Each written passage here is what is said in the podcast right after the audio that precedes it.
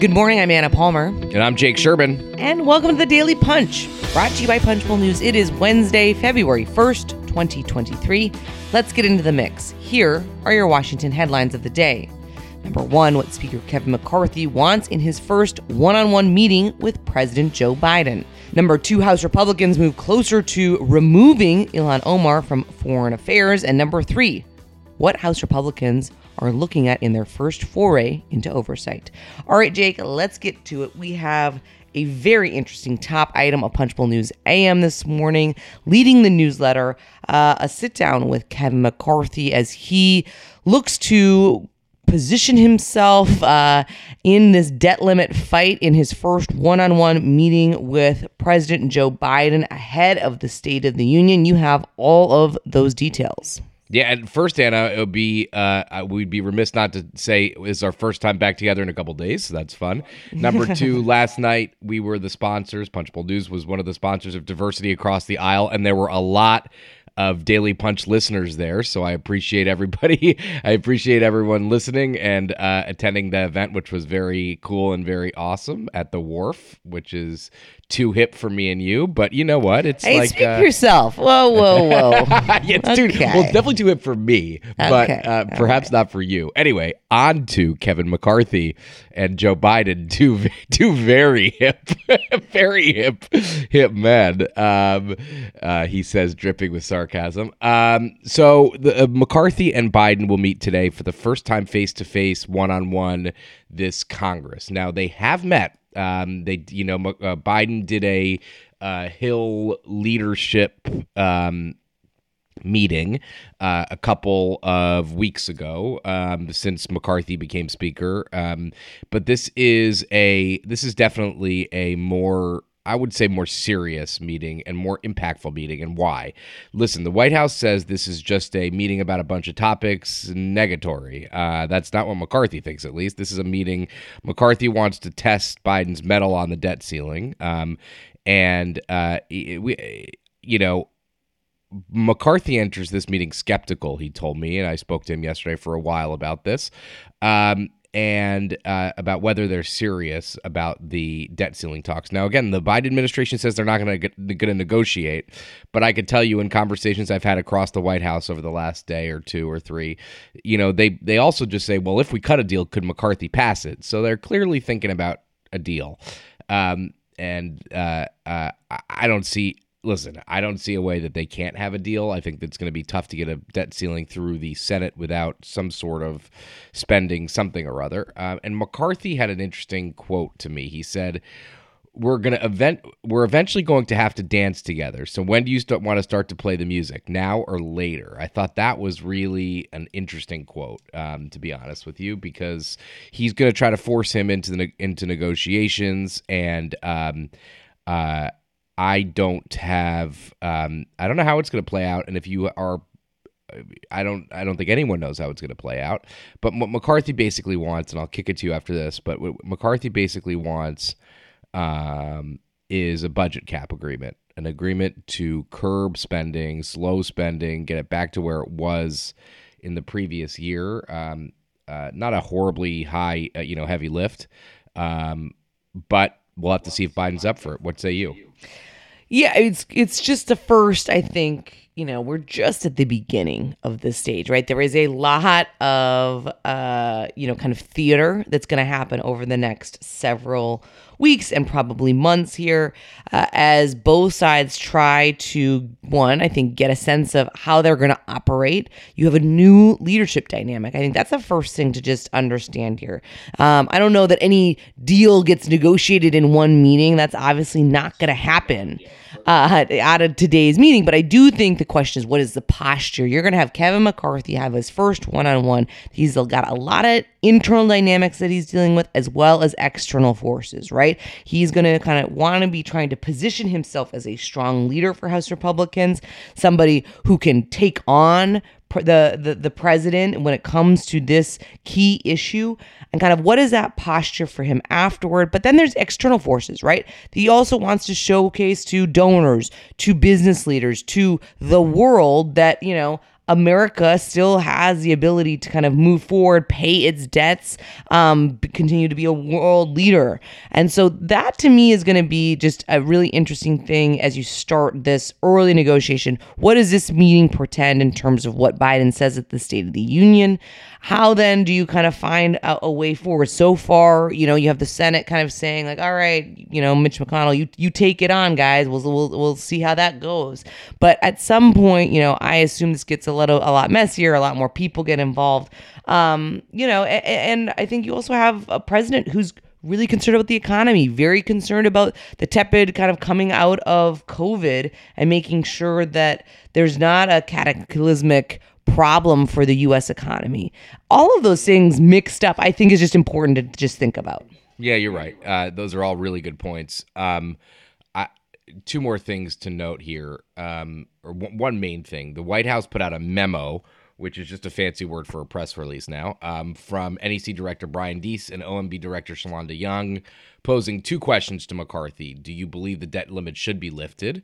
and that was basically the question in a more convoluted and and not convoluted but a more long-winded way and and when will house republicans put out their budget so on the i asked mccarthy straight up and i asked him this this fall too um, do you believe the debt ceiling should be lifted as a matter of principle and he said yes um, he said, but if my kid charges up the credit card, I'm responsible for those charges. I'm also responsible that I'm not going to just raise the limit and move on in the same way. So that's one thing. And on the timing for the Republican budget, McCarthy kind of said, well, listen, the president hasn't released his budget.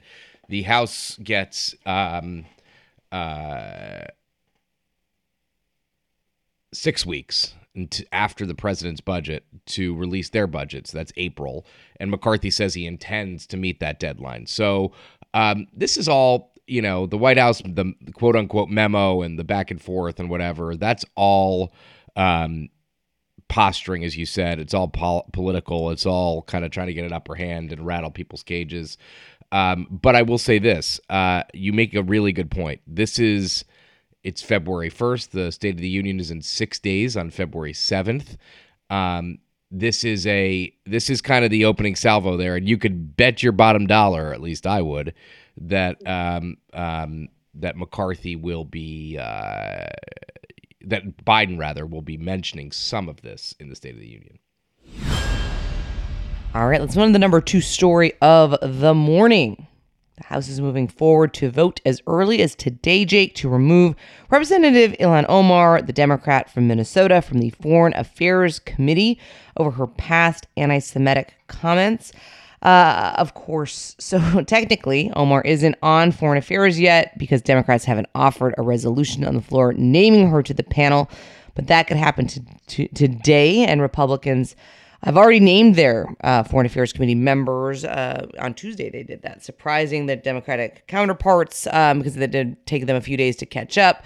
Um, but this is just, uh, you know, an ongoing. I mean, the foreshadowing of this has has been uh, in the works for months, long before uh, even Republicans took over the Congress. Um, but there's been a little bit of back and forth drama, and you have are way more in the details of this than than I have been, kind of following it super closely. But that you know whether this kind of deal um, to support a resolution booting her off um, by Representative Victoria Spartz, Republican from Indiana. Interesting, just kind of interplay here in terms of finding a way forward by Kevin McCarthy to move forward with his pledge to make sure she isn't on the panel.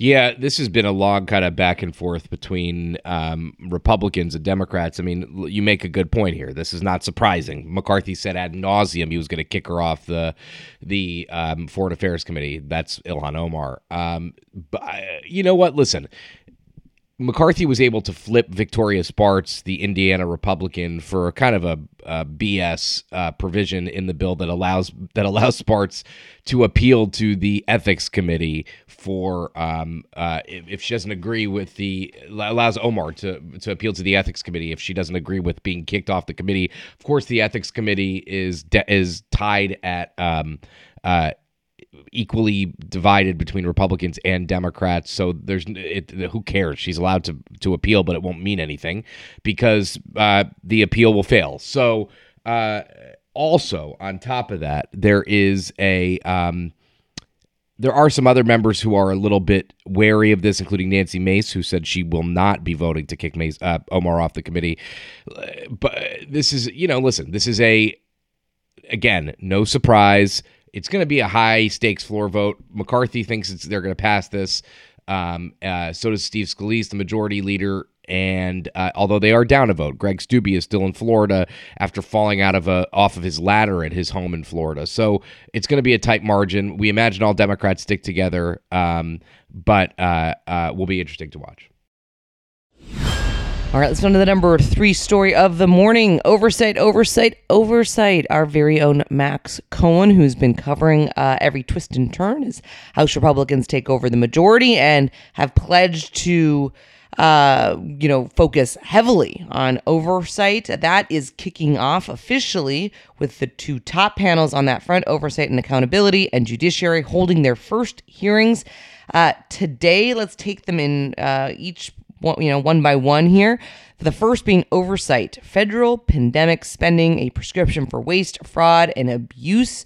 Uh, Republicans training their focus on the reported billions of dollars worth of fraud siphoned from massive COVID 19 spending programs.